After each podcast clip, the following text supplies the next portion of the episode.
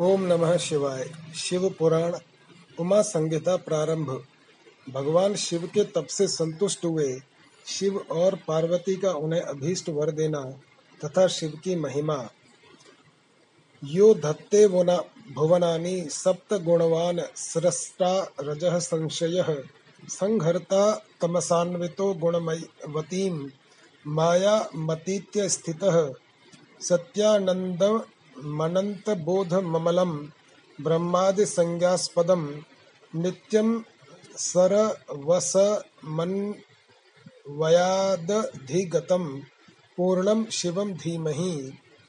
जो रजोगुण का आश्रय ले संसार की सृष्टि करते हैं सत्व गुण से संपन्न हो, सातों भुवनों का धारण पोषण करते हैं, तमोगुण से युक्त हो सबका संहार करते हैं, तथा त्रिगुणमयी माया को लांग कर अपने शुद्ध स्वरूप में स्थित रहते हैं, उन सत्यानंद स्वरूप, अनंत बोधमय, निर्मल एवं पूर्ण ब्रह्म शिव का हम ध्यान करते हैं।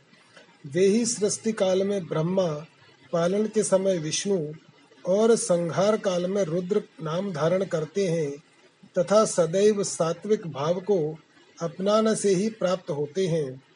ऋषि बोले, महाज्ञानी, व्यास शिष्य सूत जी आपको नमस्कार है।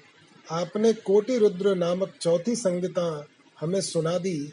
अब उमा संगीता के अंतर्गत नाना प्रकार के उपाख्यानों से युक्त जो परमात्मा सांब सदाशिव का चरित्र है, उसका वर्णन कीजिए।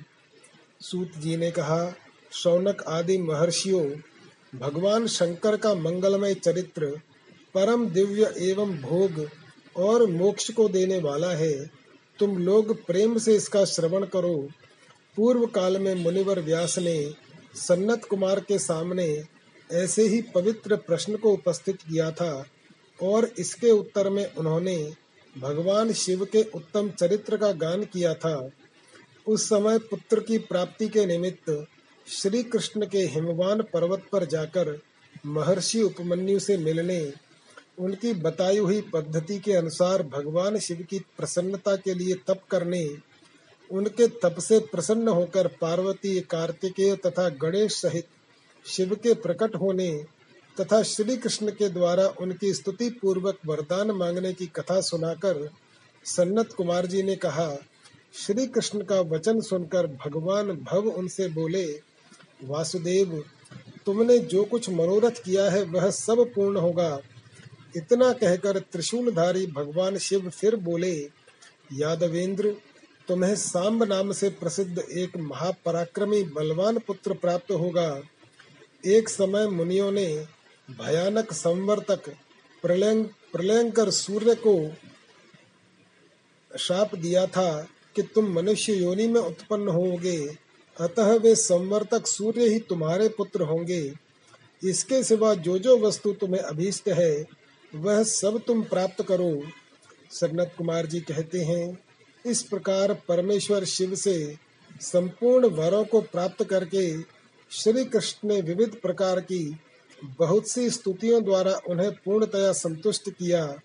तदनंतर भक्त वत्सला गिरिराज कुमारी शिवा ने प्रसन्न हो उन तपस्वी शिव भक्त महात्मा वासुदेव से कहा, पार्वती बोली परम बुद्धिमान वसुदेव नंदन श्री कृष्ण मैं तुमसे बहुत संतुष्ट हूँ। अनघ, तुम मुझसे भी मानो उन मनोवांछित वरों को ग्रहण करो, जो भूतल पर दुर्लभ हैं। श्री कृष्ण ने कहा, देवी, यदि आप मेरे इस सत्य तप से संतुष्ट हैं और मुझे वर दे रही हैं तो मैं यह चाहता हूँ कि ब्राह्मणों के प्रति कभी मेरे मन में द्वेष न हो। मैं सदा द्विजों का पूजन करता रहूँ। मेरे माता पिता सदा मुझसे संतुष्ट रहें। मैं जहाँ कहीं भी जाऊँ, समस्त प्राणियों के प्रति मेरे हृदय में अनुकूल भाव रहे। आपके दर्शन के प्रभाव से मेरी संतति उत्तम हो। मैं सैकड़ों यज्ञ करके इंद्र आदि देवताओं को तृप्त करूँ। सहस्रों साधु सन्यासियों और अतिथियों को सदा अपने घर पर श्रद्धा से पवित्र अन्न का भोजन कराऊं। भाई बंधुओं के साथ नित्य मेरा प्रेम बना रहे, तथा मैं सदा संतुष्ट रहूँ।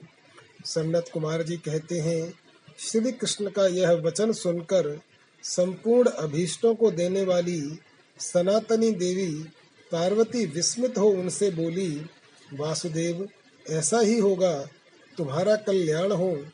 इस प्रकार श्री कृष्ण पर उत्तम कृपा करके उन्हें उन वरों को देकर पार्वती देवी तथा परमेश्वर शिव दोनों वहीं अंतर्धान हो गए। तदनंतर केशी हंता श्री कृष्ण ने मुनिवर उपमन्यु को प्रणाम करके उनसे वर प्राप्ति का सारा समाचार बताया।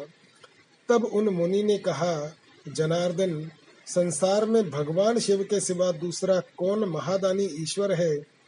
तथा क्रोध के समय दूसरा कौन अत्यंत दुस्सह हो उठता है? महायशस्वी गोविंद दान, तप, शौर्य तथा स्थिरता में शिव से बढ़कर कौन है? अतः तुम शंभु के दिव्य ऐश्वर्य का सदा श्रवण करते रहो। तदनंतर उपमन्यु के द्वारा शिव की महिमा सुनने के बाद उन मुनीश्वर को नमस्कार करके वसुदेव नंदन केशव मन ही मन शंभु का स्मरण करते हुए द्वारकापुरी को चले गए। नरक में गिराने वाले पापों का संक्षिप्त परिचय। सन्नत कुमार जी कहते हैं, व्यास जी, जो पाप परायण जीव महानरक के अधिकारी हैं, उनका संक्षेप से परिचय दिया जाता है। सावधान होकर सुनो। पर स्त्री को प्राप्त करने का संकल्प, पराये धन को अपहरण करने की इच्छा, चित्त के द्वारा अनिष्ट चिंतन तथा न करने योग्य कर्म में प्रवृत्त होने का दुराग्रह ये चार प्रकार के मानसिक पाप कर्म हैं। असंगत प्रलाप, यानी बेसिर पैर की बातें, असत्य भाषण, अप्रिय बोलना और पीठ पीछे चुगली खाना, ये चार वाचिक, वाणी द्वारा होने वाले पाप कर्म हैं। अभक्ष्य भक्षण, प्राणियों की हिंसा, व्यर्थ के कार्यों में लगना और दूसरों के धन को हड़प लेना, ये चार प्रकार के शारीरिक पाप कर्म हैं। इस प्रकार ये बारह कर्म बताए गए, जो मन, वाणी और शरीर इन तीन साधनों से संपन्न होते हैं, जो संसार सागर से पार उतारने वाले महादेव जी से द्वेष करते हैं। वे सबके सब नरकों के समुद्र में गिरने वाले हैं। उनको बड़ा भारी पातक लगता है। जो शिव ज्ञान का उपदेश देने वाले तपस्वी की, गुरुजनों की और पिता ताऊ आदि की निंदा करते हैं वे उन्मत्त मनुष्य नरक समुद्र में गिरते हैं। ब्रह्म हत्यारा, मदिरा पीने वाला, सुवर्ण चुराने वाला, गुरु पत्नी गामी तथा इन चारों से संपर्क रखने वाला पांचवी श्रेणी का पापी ये सब के सब महापातकी कहे गए हैं, जो क्रोध से, लोभ से, भय से तथा द्वेष से ब्राह्मण के वध के लिए महान मर्म भेदी दोष का वर्णन करता है। वह ब्रह्म हत्यारा होता है। जो ब्राह्मण को बुलाकर उसे कोई वस्तु देने के पश्चात फिर ले लेता है, तथा जो निर्दोष पुरुष पर दोषारोपण करता है, वह मनुष्य भी ब्रह्म हत्यारा होता है। जो भरी सभा में उदासीन भाव से बैठे हुए श्रेष्ठ द्विज को अपनी विद्या के अभिमान से अभिमानित करके उसे निस्तेज हत प्रतिभ कर देता है उसे ब्रह्म हत्यारा कहा गया है, जो दूसरों के यथार्थ गुणों का भी बलात् खंडन करके झूठे गुणों द्वारा अपने आप को उत्कृष्ट सिद्ध करता है, वह भी निश्चय ही ब्रह्म हत्यारा होता है। जो सांडों द्वारा बाही जाती हुई गौओं के तथा गुरु से उपदेश ग्रहण करते हुए द्विजों के कार्य में विघ्न डालता है, उसे ब्रह्म हत्यारा कहते हैं। जो देवताओं, ब्राह्मणों तथा गौओं के उपयोग के लिए दी हुई भूमि को हर लेता है, उसे ब्रह्म हत्यारा कहा गया है। देवता और ब्राह्मण के धन को हर लेना तथा अन्याय से धन कमाना ब्रह्म हत्या के समान ही पातक जानना चाहिए। जिस किसी व्रत, नियम या यज्ञ को ग्रहण करके उसे त्याग देना तथा पंच महायज्ञों का अनुष्ठान न करना मदिरा पान के समान पातक बताया गया है पिता और माता को त्याग देना, झूठी गवाही देना, ब्राह्मण से झूठा वादा करना, शिव भक्तों को मांस खिलाना तथा अभक्ष्य वस्तु का भक्षण करना ब्रह्म हत्या के तुल्य कहा गया है। वन में निरपराध प्राणियों का वध करना भी ब्रह्म हत्या के तुल्य ही तुल्य है। साधु पुरुष को चाहिए कि वह ब्राह्मण के धन को त्याग दे, उसे धर्म के कार्य में भी न लगाए। अन्यथा ब्रह्म हत्या का दोष लगता है। गाँव के मार्ग में, वन में तथा गाँव में जो लोग आग लगाते हैं, वे भी ब्रह्म हत्या ही करते हैं। इस तरह के जो भयानक पाप हैं, वे ब्रह्म हत्या के समान माने गए हैं। ब्राह्मण के द्रव्य का अपहरण करना, पैतृक संपत्ति के बंटवारे में उलटफेर करना, अत्यंत अभिमान और अधिक क्रोध करना पाखंड फैलाना कृतघ्ना कर, कृतघ्नता करना विषयों में अत्यंत आसक्त होना कंजूसी करना सत पुरुषों से द्वेष रखना पर स्त्री समागम करना श्रेष्ठ कुल की कन्याओं को कलंकित करना यज्ञ बाग बगीचे सरोवर तथा स्त्री पुरुषों का विक्रय करना तीर्थ यात्रा उपवास तथा व्रत एवं उपनयन आदि का सौदा करना स्त्री के धन से जीविका चलाना, स्त्रियों के अत्यंत वशीभूत होना, स्त्रियों की रक्षा न करना तथा छल से पराई स्त्रियों का सेवन करना, ब्रह्मचर्य आदि व्रतों को त्याग देना, दूसरों के आचार का सेवन करना, असत शास्त्रों का अध्ययन करना, सूखे तर्क का सहारा लेना, देवता, अग्नि, गुरु, साधु तथा ब्राह्मण की निंदा करना पितृ यज्ञ और देव यज्ञ को त्याग देना, अपने कर्मों का परित्याग करना, बुरे स्वभाव को अपनाना, नास्तिक होना, पापों में लगना और सदा झूठ बोलना, इस तरह के पापों से युक्त स्त्री पुरुषों को उपपातकी कहा गया है।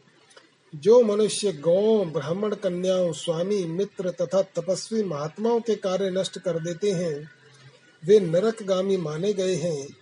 जो ब्राह्मणों को दुख देते हैं, उन्हें मारने के लिए शस्त्र उठाते हैं, जो द्विज होकर शूद्रों की सेवा करते हैं, तथा जो कामवश मदिरा पान करते हैं, जो पाप परायण, क्रूर तथा हिंसा के प्रेमी हैं, जो गौशाला में, अग्नि में, जल में, सड़कों पर,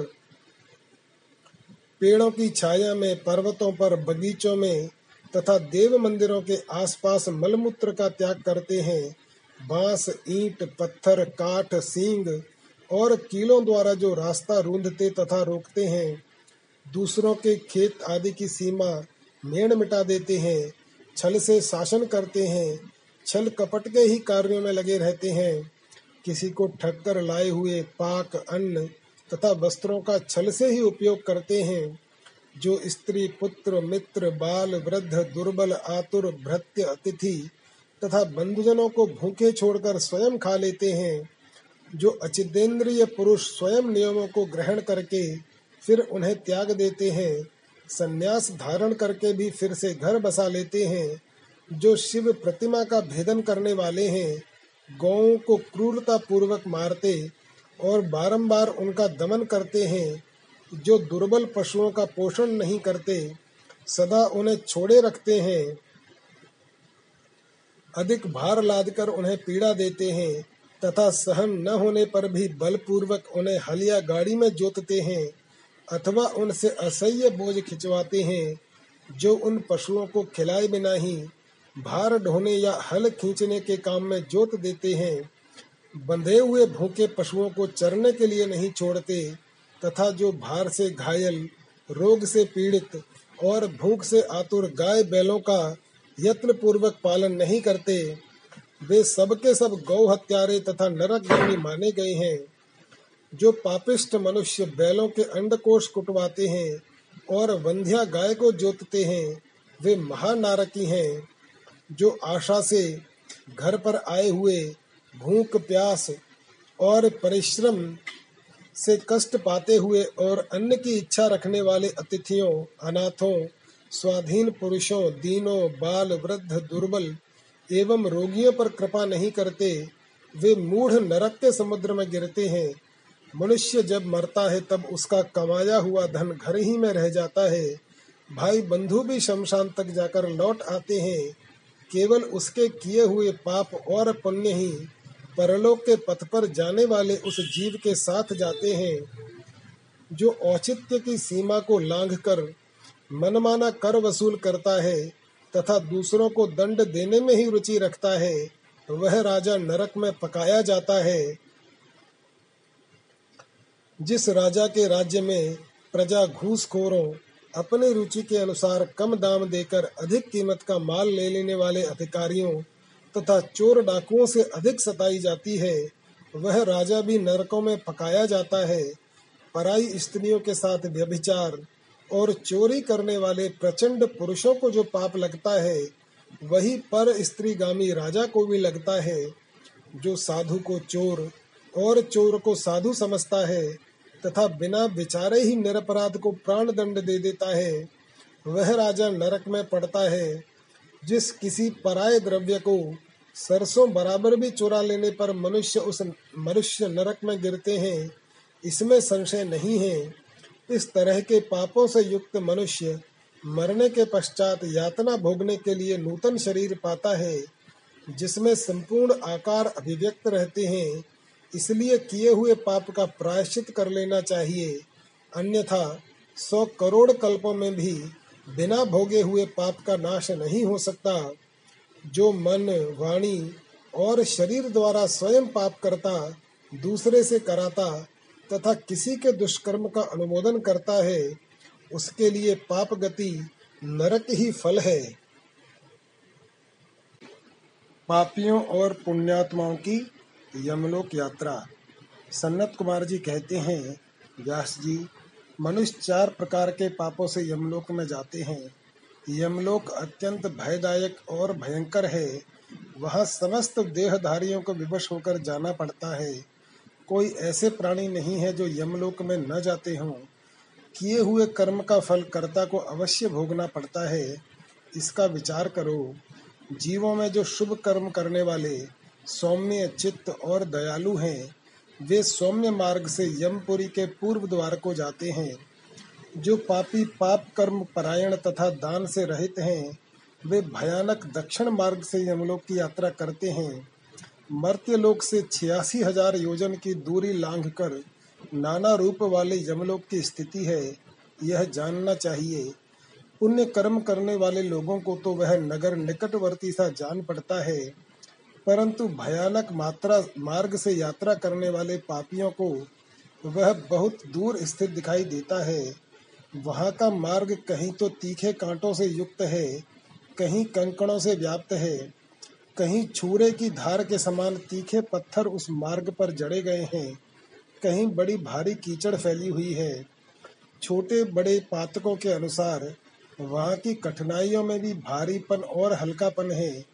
कहीं कहीं यमपुरी के मार्ग पर लोहे की सुई के समान तीखे डाब फैले हुए हैं।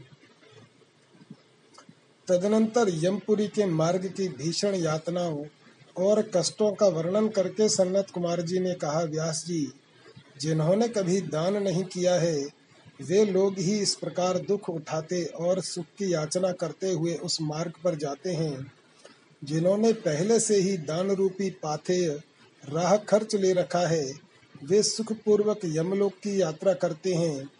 इस रीति से कष्ट उठाकर पापी जीव जब प्रेतपुरी में पहुँच जाते हैं तब उनके विषय में यमराज को सूचना दी जाती है। उनकी आज्ञा पाकर दूत उन पापियों को यमराज के आगे ले जाकर खड़ा करते हैं।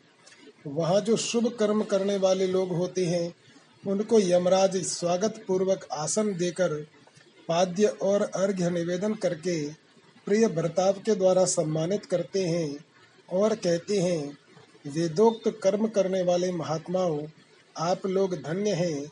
जिन्होंने दिव्य सुख की प्राप्ति के लिए पुण्य कर्म किया है, अतः आप लोग दिव्यांगनाओं के भोग से भूषित तथा संपूर्ण मनोवांछित पदार्थों से संपन्न निर्मल स्वर्ग लोक को जाइए।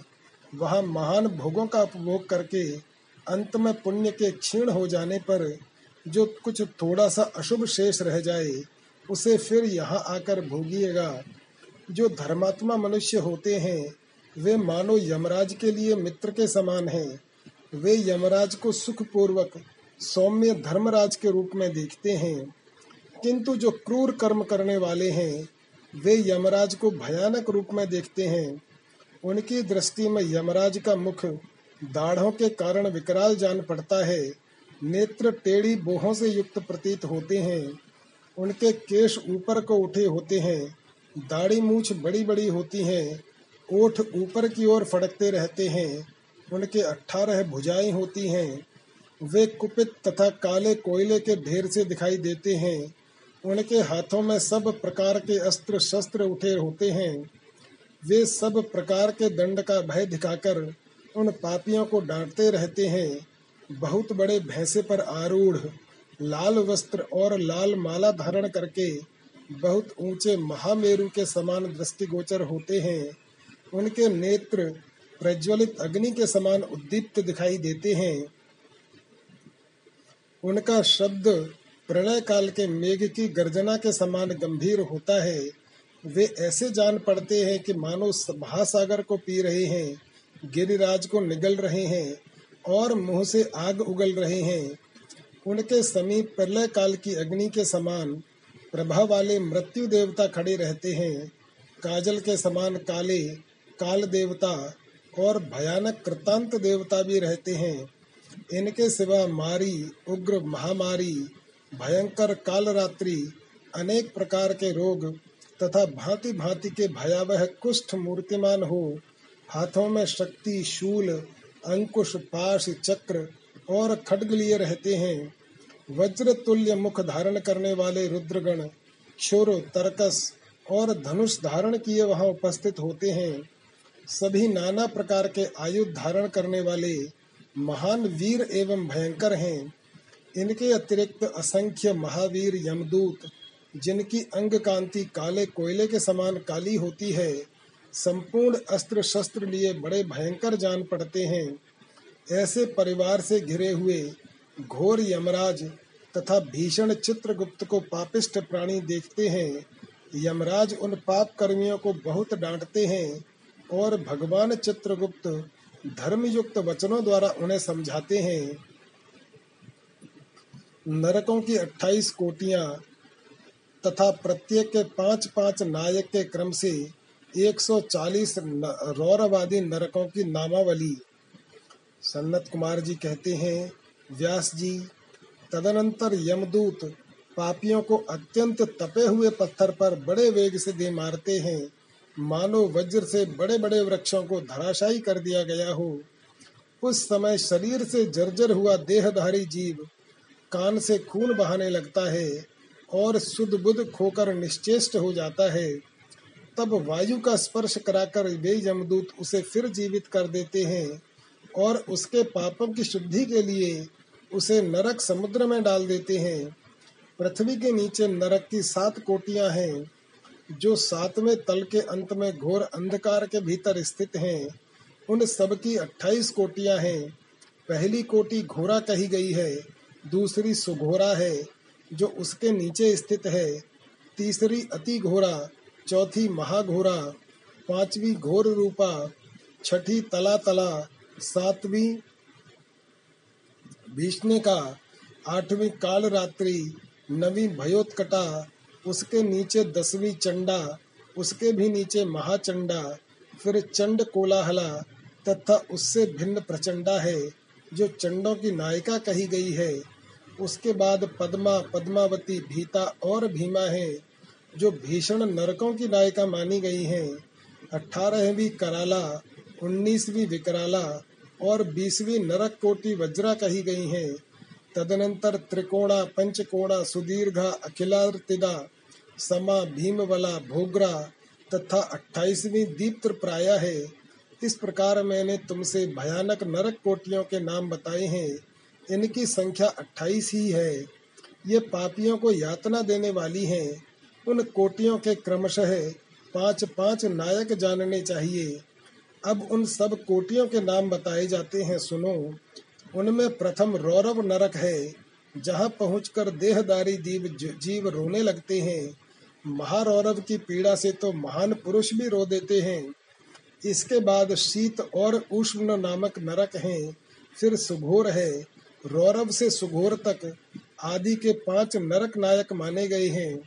इसके बाद सुमहातीक्ष्ण, संजीवन, महातम, विलोम, विलोप, कंटक, तीव्र वेग, कराल, विकराल, प्रकंपन, महावक्र, काल काल सूत्र प्रगर्जन सूची मुख सुनेति, खादक, सुप्रपीडन, कुंभीपाक, सुपाक, क्रकच अति दारुण अंगार राशि भवन मेरु असृक प्रहित तीक्ष्ण तुंड शकुनी, महासंवर्तक, क्रतु तप्त जंतु पंकलेप, प्रतिमास, त्रपुद्भव उच्छ्वास सुंदर सुंदरुच्छ्वास सुदीर्घ कूट शालमली दुरिष्ट सुबहाबाद प्रवाद सुप्रतापन मेघ वृष शाल्म सिंह मुख व्याघ्र मुख गज मुख कुकुर मुख सूकर मुख अज मुख महिष मुख घूक मुख कोक मुख व्रक मुख ग्राह कुंभी नस नक्र सर्प कूर्म काक ग्रध्र उलूक हलोक शार्दूल क्रथ करकट मंडूक पूति मुख रक्ताक्ष पूति मृतिक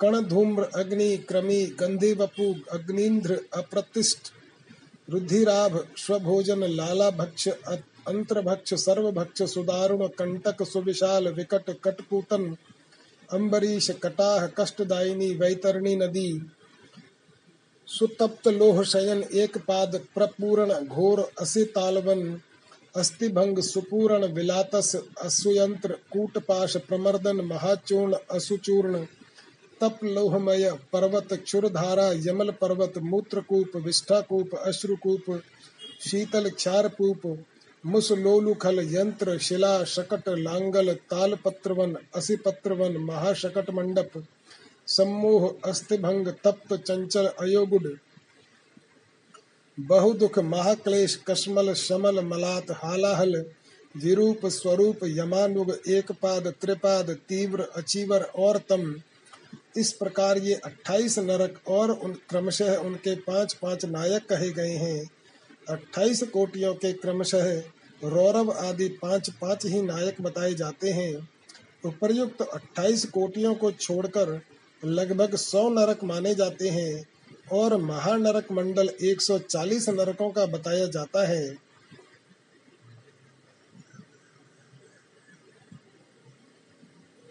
विभिन्न पापों के कारण मिलने वाली नरक यातना का वर्णन तथा कुकुर बलि काक बलि एवं देवता आदि के लिए दी हुई बलि की आवश्यकता एवं महत्ता का प्रतिपादन। सन्नत कुमार जी कहते हैं, व्यास जी, इन सब भयानक, पीड़ादायक नरकों में पापी जीवों को अत्यंत भीषण नरक यातना भोगनी पड़ती है, जो मिथ्या आगम पाखंडियों के शास्त्र में प्रवृत्त होता है, वह द्विजिह्व नामक नरक में जाता है और जिह्वा के आकार में आधे कोस तक फैले हुए तीक्ष्ण हलों द्वारा वहाँ उसे विशेष पीड़ा दी जाती है।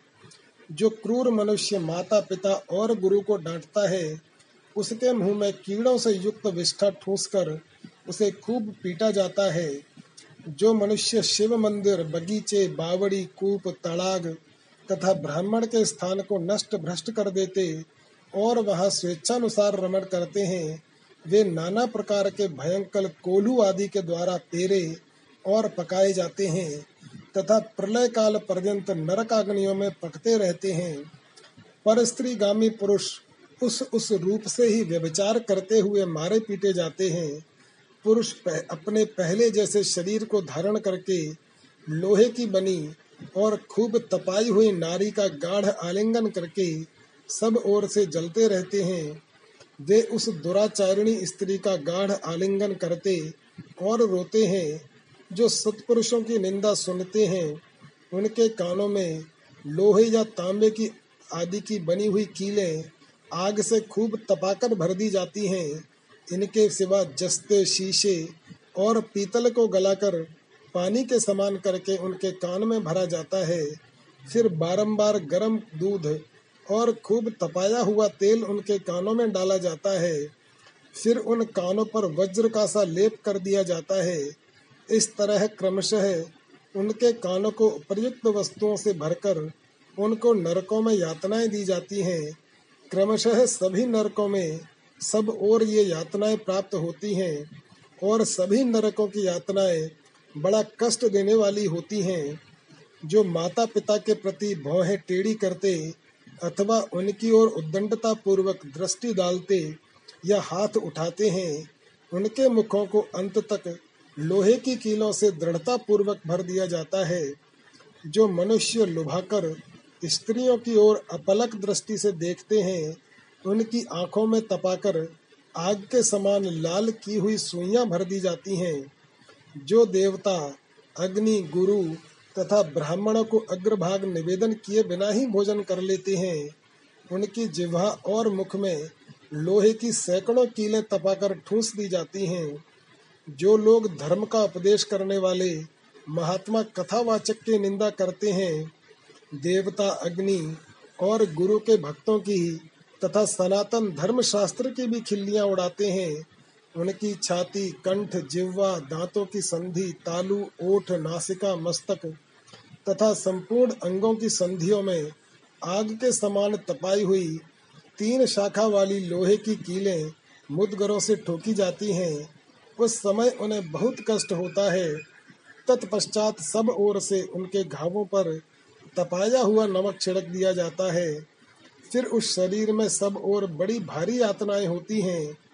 जो पापी शिव मंदिर के पास अथवा देवता के बगीचों में मलमूत्र का त्याग करते हैं, उनके लिंग और अंडकोश को लोहे के मुदगरों से चूर चूर कर दिया जाता है तथा आग से तपाई हुई सुइयाँ उसमें भर दी जाती हैं, जिससे मन और इंद्रियों को महान दुख होता है। जो धन रहते हुए भी तृष्णा के कारण उसका दान नहीं करते और भोजन के समय घर पर आए हुए अतिथि का अनादर करते हैं, वे पाप का फल पाकर अपवित्र नरक में गिरते हैं, जो कुत्तों और गौं को उनका भाग, अर्थात बलि न देकर स्वयं भोजन कर लेते हैं। उनके खुले हुए मुँह में दो कीलें ठोक दी जाती हैं। यमराज के मार्ग का अनुसरण करने वाले जो श्याम और शबल सांवले तथा चितकबरे दो कुत्ते हैं मैं उनके लिए यह अन्न का भाग देता हूँ। वे इस बलि को ग्रहण करें। पश्चिम, वायव्य, दक्षिण और नई रत्य दिशा में रहने वाले जो पुण्य कर्मा कौए हैं, वे मेरी इस दी हुई बलि को ग्रहण करें। इस अभिप्रथा के दो मंत्रों से क्रमशः कुत्ते और कौए को बलि देनी चाहिए। जो लोग यत्न पूर्वक भगवान शंकर की पूजा करके विधिवत अग्नि में आहुति दे शिव संबंधी मंत्रों द्वारा बलि समर्पित करते हैं। वे यमराज को नहीं देखते और स्वर्ग में जाते हैं, इसलिए प्रतिदिन बलि देनी चाहिए। एक चौकोर मंडप बनाकर उसे गंध आदि से अधिवासित करे। फिर ईशान कोण में धनवंतरी के लिए और पूर्व दिशा में इंद्र के लिए बलि दे। दक्षिण दिशा में यम के लिए, पश्चिम दिशा में सुद क्षोम के लिए और दक्षिण दिशा में पितरों के लिए बलि देकर पुनः पूर्व दिशा में अर्यमा को अन्न का भाग अर्पित करे, द्वार देश में धाता और विधाता के लिए बलि निवेदन करे। तदनंतर कुत्तों कुत्तों के स्वामी और पक्षियों के लिए भूतल पर अन्न डाल दे। देवता, पितर, मनुष्य, प्रेत, भूत, गुह्यक, पक्षी, कृमि और कीट, ये सभी गृहस्थ थे अब की अपनी जीविका चलाते हैं। स्वाहाकार, स्वधाकार, वशटकार तथा हंतकार ये धर्ममयी धेनु के चार स्तन हैं।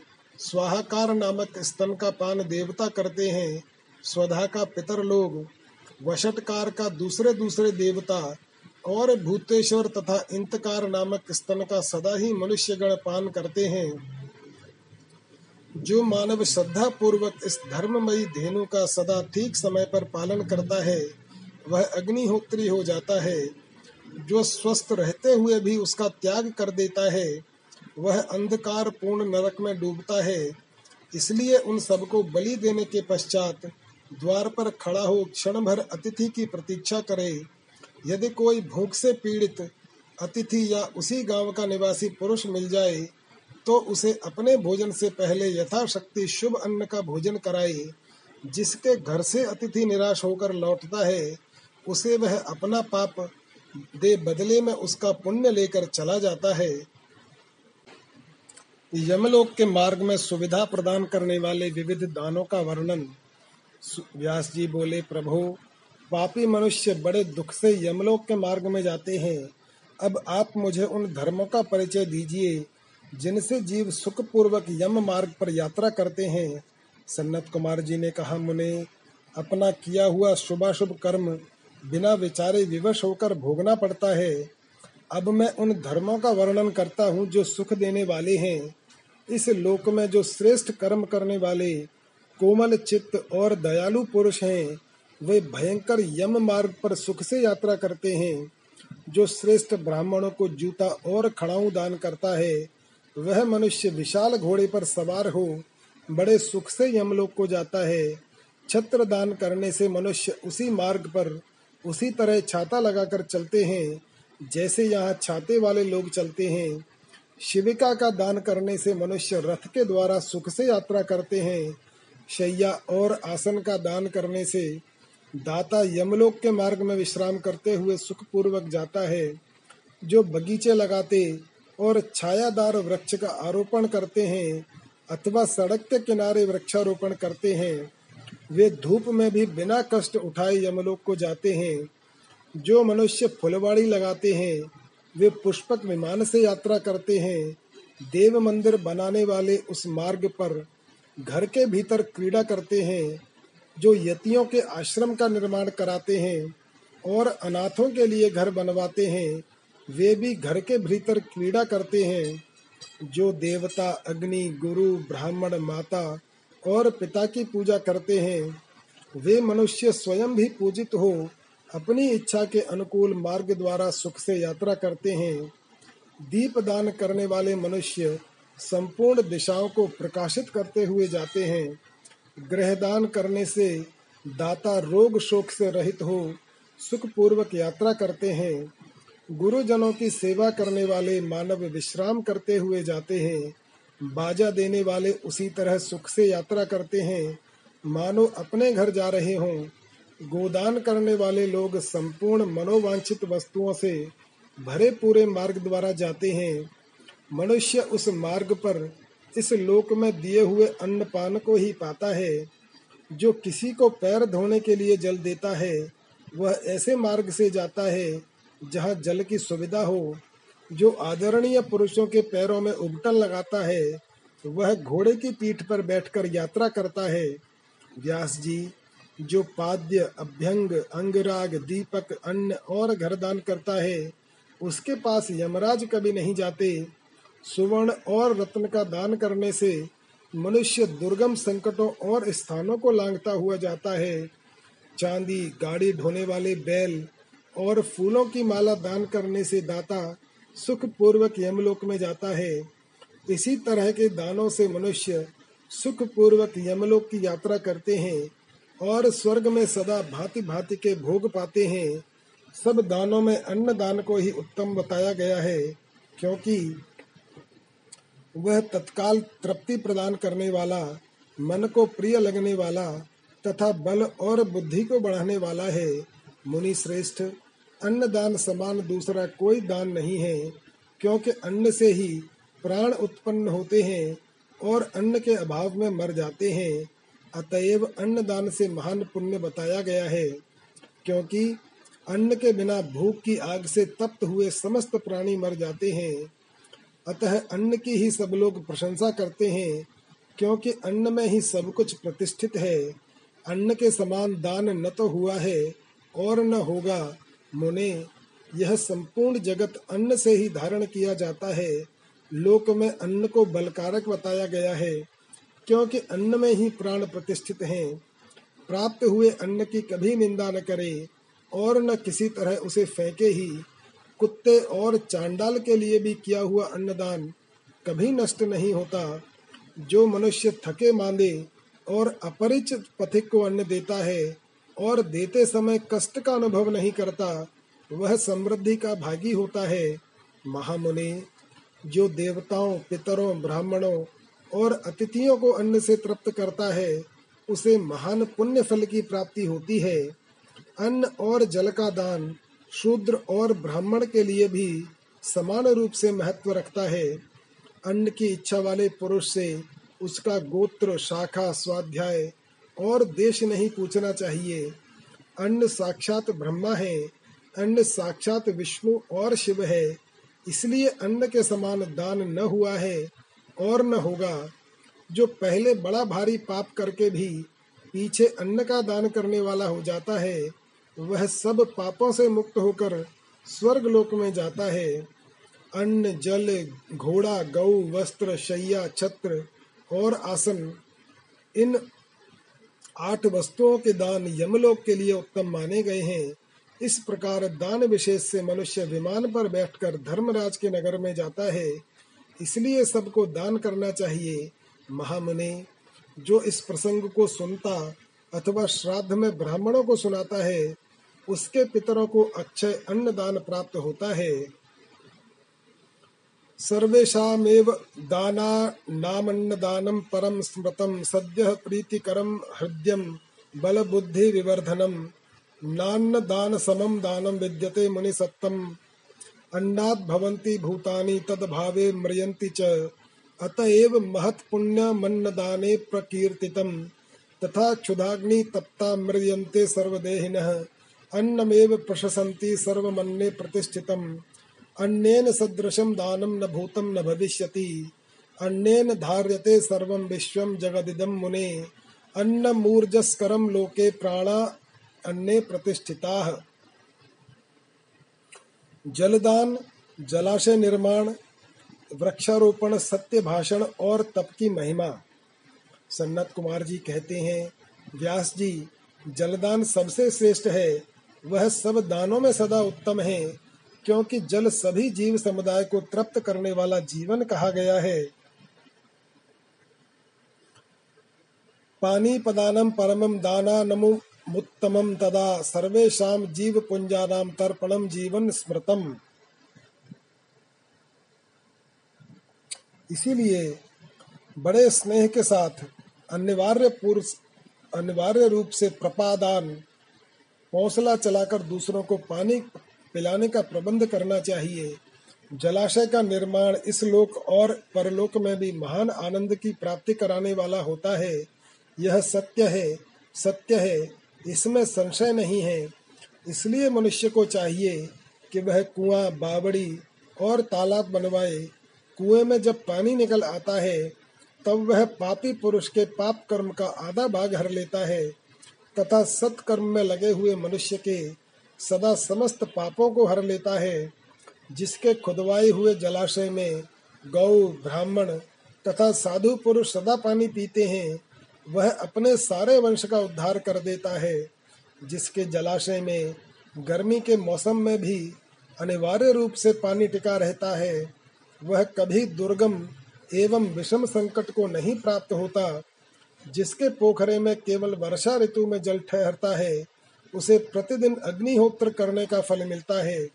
ऐसा ब्रह्मा जी का कथन है, जिसके तड़ाग में शरत काल तक जल ठहरता है, उसे सहस्र गोदान का फल मिलता है। इसमें संशय नहीं है, जिसके तालाब में हेमंत और शिशिर ऋतु तक पानी मौजूद रहता है, वह बहुत सी सुवर्ण मुद्राओं की दक्षिणा से युक्त यज्ञ का फल पाता है, जिसके सरोवर में वसंत और ग्रीष्म काल तक पानी बना रहता है, उसे अति रात्र और अश्वमेध यज्ञों का फल मिलता है, ऐसा मनीषी महात्माओं का कथन है। मुनिवर व्यास, जीवों को तृप्ति प्रदान करने वाले जलाशय के उत्तम फल का वर्णन किया गया। अब वृक्ष लगाने में जो गुण हैं, उनका वर्णन सुनो। जो वीरान एवं दुर्गम स्थानों में वृक्ष लगाता है, वह अपनी बीती तथा आने वाली संपूर्ण पीढ़ियों को तार देता है। इसीलिए वृक्ष अवश्य लगाना चाहिए। अतीता नागवान सर्वान पितृ वंशांस्तु तारयेत, कांतारे वृक्षरोपी, यस तस्माद वृक्षांस्तु रोपयेत। ये वृक्ष लगाने वाले के पुत्र होते हैं, इसमें संशय नहीं। वृक्ष लगाने वाला पुरुष परलोक में जाने पर अक्षय लोकों को पाता है, पोखरा खुदाने वाला, वृक्ष लगाने वाला और यज्ञ कराने वाला जो द्विज है, वह तथा दूसरे दूसरे सत्यवादी पुरुष, ये स्वर्ग से कभी नीचे नहीं गिरते। सत्य ही पर ब्रह्म है, सत्य ही परम तप है, सत्य ही श्रेष्ठ यज्ञ है और सत्य ही उत्कृष्ट शास्त्र ज्ञान है। सोए हुए पुरुषों में सत्य ही जागता है, सत्य ही परम पद है सत्य से ही पृथ्वी टिकी हुई है और सत्य में ही सब कुछ प्रतिष्ठित है। तप, यज्ञ, पुण्य, देवता, ऋषियों और पितरों का पूजन, जल और विद्या, ये सब सत्य पर ही अवलंबित हैं। सबका आधार सत्य ही है। सत्य ही यज्ञ, तप, दान, मंत्र, सरस्वती देवी तथा ब्रह्मचर्य हैं। ओंकार भी सत्य रूप ही है। सत्य से ही वायु चलती है। सत्य से ही सूर्य तपता है, सत्य से ही आग जलाती है और सत्य से ही स्वर्ग टिका हुआ है।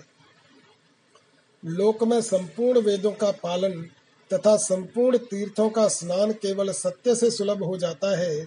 सत्य से सब कुछ प्राप्त होता है, इसमें संशय नहीं है। एक सहस्त्र अश्वमेध और लाखों यज्ञ एक और तराजू पर रखे जाएँ और दूसरी ओर सत्य हो। तो सत्य का ही पलड़ा भारी होगा। देवता, पितर, मनुष्य, नाग, राक्षस तथा तथा चराचर प्राणियों सहित समस्त लोक सत्य से ही प्रसन्न होते हैं। सत्य को परम धर्म कहा गया है। सत्य को ही परम पद बताया गया है और सत्य को ही पर ब्रह्म परमात्मा कहते हैं। इसलिए सदा सत्य बोलना चाहिए।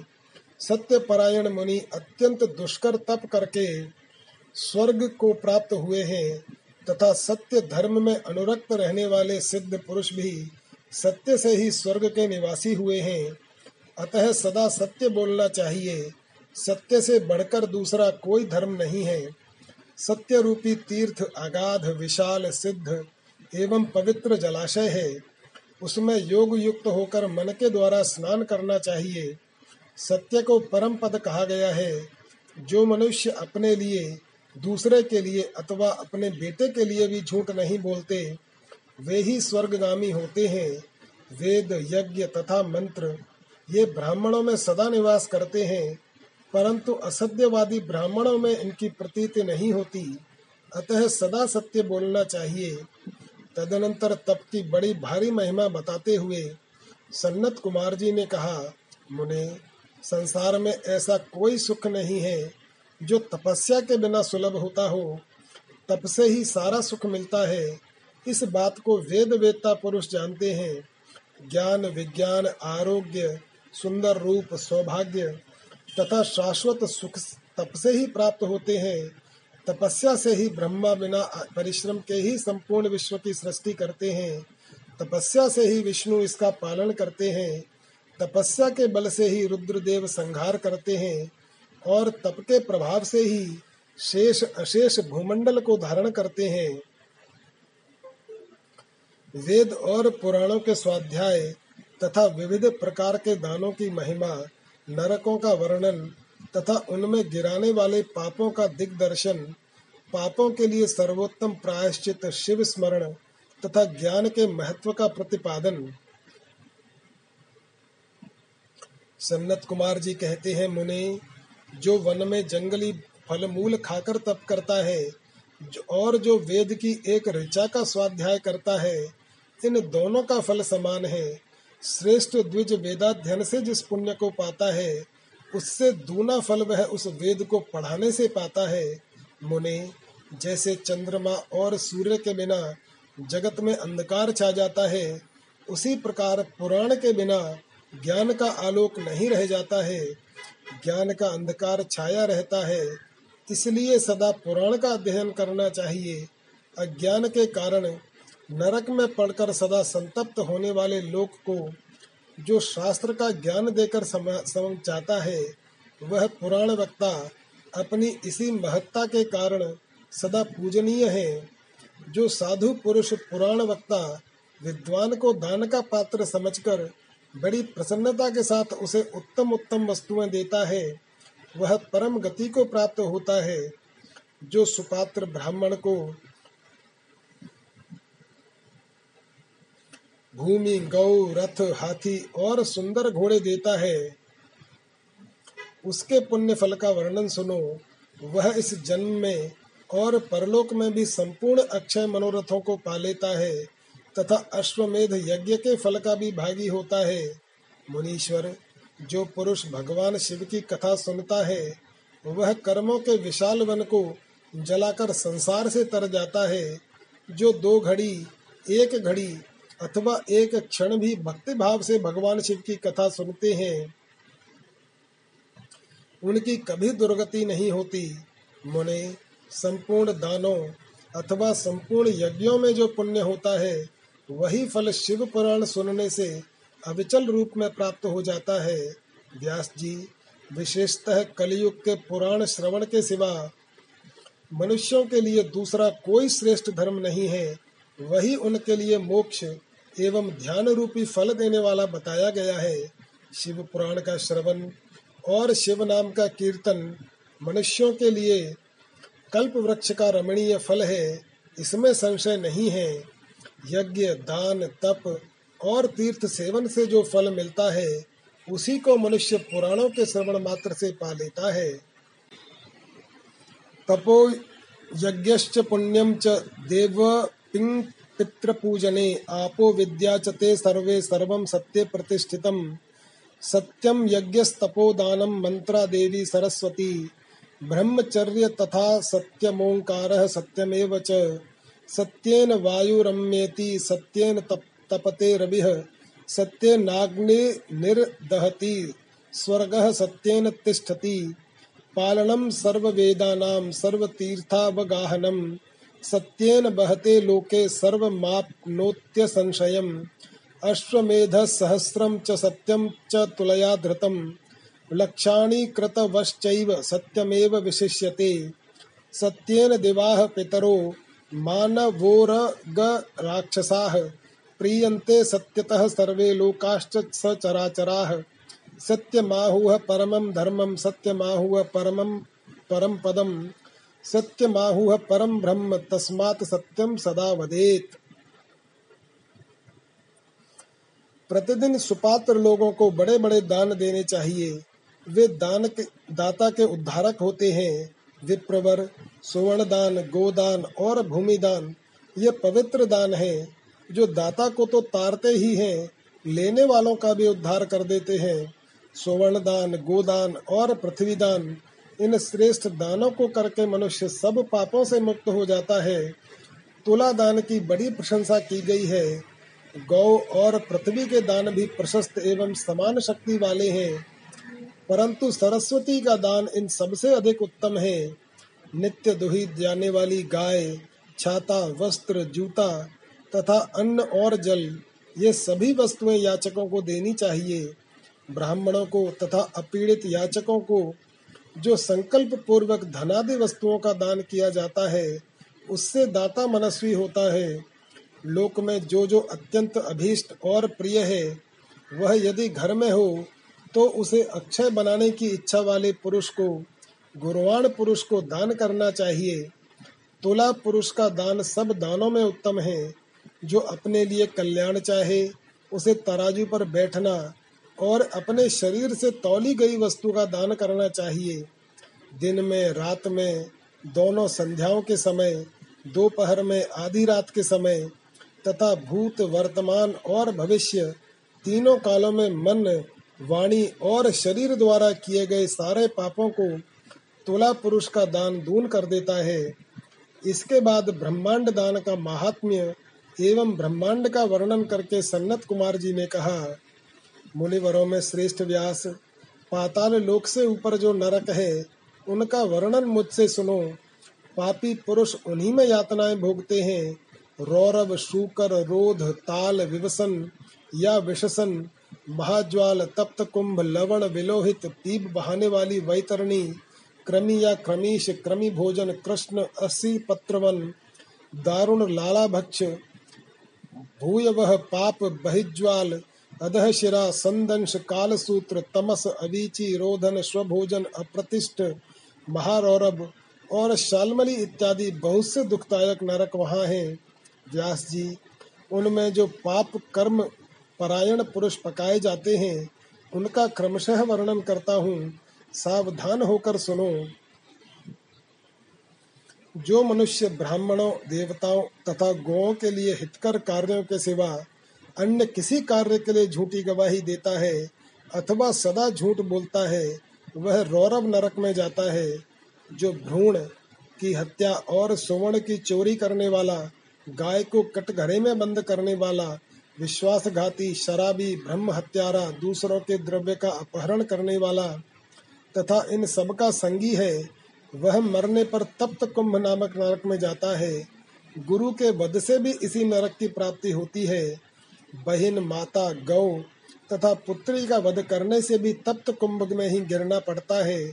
साध्वी स्त्री को बेचने वाला, अधिक ब्याज लेने वाला, केश विक्रय करने वाला तथा अपने भक्त को त्यागने वाला, ये सब पापी तप्त लोह नामक नरक में पकाए जाते हैं। जो नराधम गुरुजनों का अपमान करने वाला तथा उनके प्रति दुर्वचन बोलने वाला है और जो वेद की निंदा करने वाला, वेद बेचने वाला तथा अगम्या स्त्री से संभोग करने वाला है, वे सबके सब लवण नामक नरक में जीते हैं, जाते हैं। चोर विलोहित नामक नरक में गिरता है। मर्यादा को दूषित करने वाले पुरुष की भी ऐसी ही गति होती है, जो पुरुष देवता ब्राह्मण और पितृगण से द्वेष करने वाला है तथा जो रत्न को दूषित उसमें मिलावट करता है, वह क्रमी भक्ष नामक नरक में पड़ता है, जो दूषित यज्ञ दूसरों को हानि पहुँचाने के लिए आभिचारिक प्रयोग या हिंसा प्रधान तामस यज्ञ करता है, वह क्रमीश नामक नरक में पड़ता है, जो नराधम, पितृगण, देवगण और अतिथियों को छोड़कर बलि वैश्व देव के द्वारा देवता आदि का भाग उन्हें अर्पण किए बिना ही भोजन कर लेता है। वह उग्र लाला भक्ष नरक में गिरता है, जो शस्त्र समूहों का निर्माण करता है, वह भी उसी में जाता है, जो द्विज अंत्यज से सेवा लेता है, असत दान ग्रहण करता है, यज्ञ के अनधिकारियों से यश यज्ञ कराता है और अभक्ष्य भक्षण करता है। ये सब के सब रुधिरोग पूय वह नामक नरक में गिरते हैं, जो सोमरस को बेचने वाले हैं, उनकी भी यही गति होती है। यज्ञ और ग्राम को नष्ट करने वाला घोर वैतरणी नदी में पड़ता है। जो नई जवानी से मतवाले हो, धर्म की मर्यादा को तोड़ते हैं, अपवित्र आचार विचार से रहते हैं और छल कपट से जीविका चलाते हैं, वे कृत्य नामक नरक में जाते हैं, जो अकारण ही वृक्षों को काटता है। वह असी पत्रवन नामक नरक में जाता है। भेड़ों को बेचकर जीविका चलाने वाले तथा पशुओं की हिंसा करने वाले कसाई वन्नी ज्वाल नामक नरक में गिरते हैं। भ्रष्टाचारी, ब्राह्मण, क्षत्रिय और वैश्य तथा जो कच्चे खपड़ों तथा ईंट आदि को पकाने के लिए पजावे में आग देता है, ये सब उसी बन्नी ज्वालम नरक में गिरते हैं। जो व्रतों का लोप करने वाले तथा अपने आश्रम से गिरे हुए हैं, वे दोनों ही प्रकार के पुरुष अत्यंत दारुण संदंश नामक नरक की यातना में पड़ते हैं, जो ब्रह्मचारी होकर भी स्वप्न में वीर स्खलन करते हैं तथा जो पुत्रों से विद्या पढ़ते हैं, वे स्वभोजन नामक नरक में गिरते हैं। इस तरह ये तथा और भी सैकड़ों हज़ारों नरक हैं जिनमें पाप कर्मी प्राणी यातनाओं की आग में डालकर पकाए जाते हैं। इन उपर्युक्त पापों के समान और भी सहस्रों पाप कर्म हैं, जिन्हें नरकों में पड़कर मनुष्य भोगा करते हैं।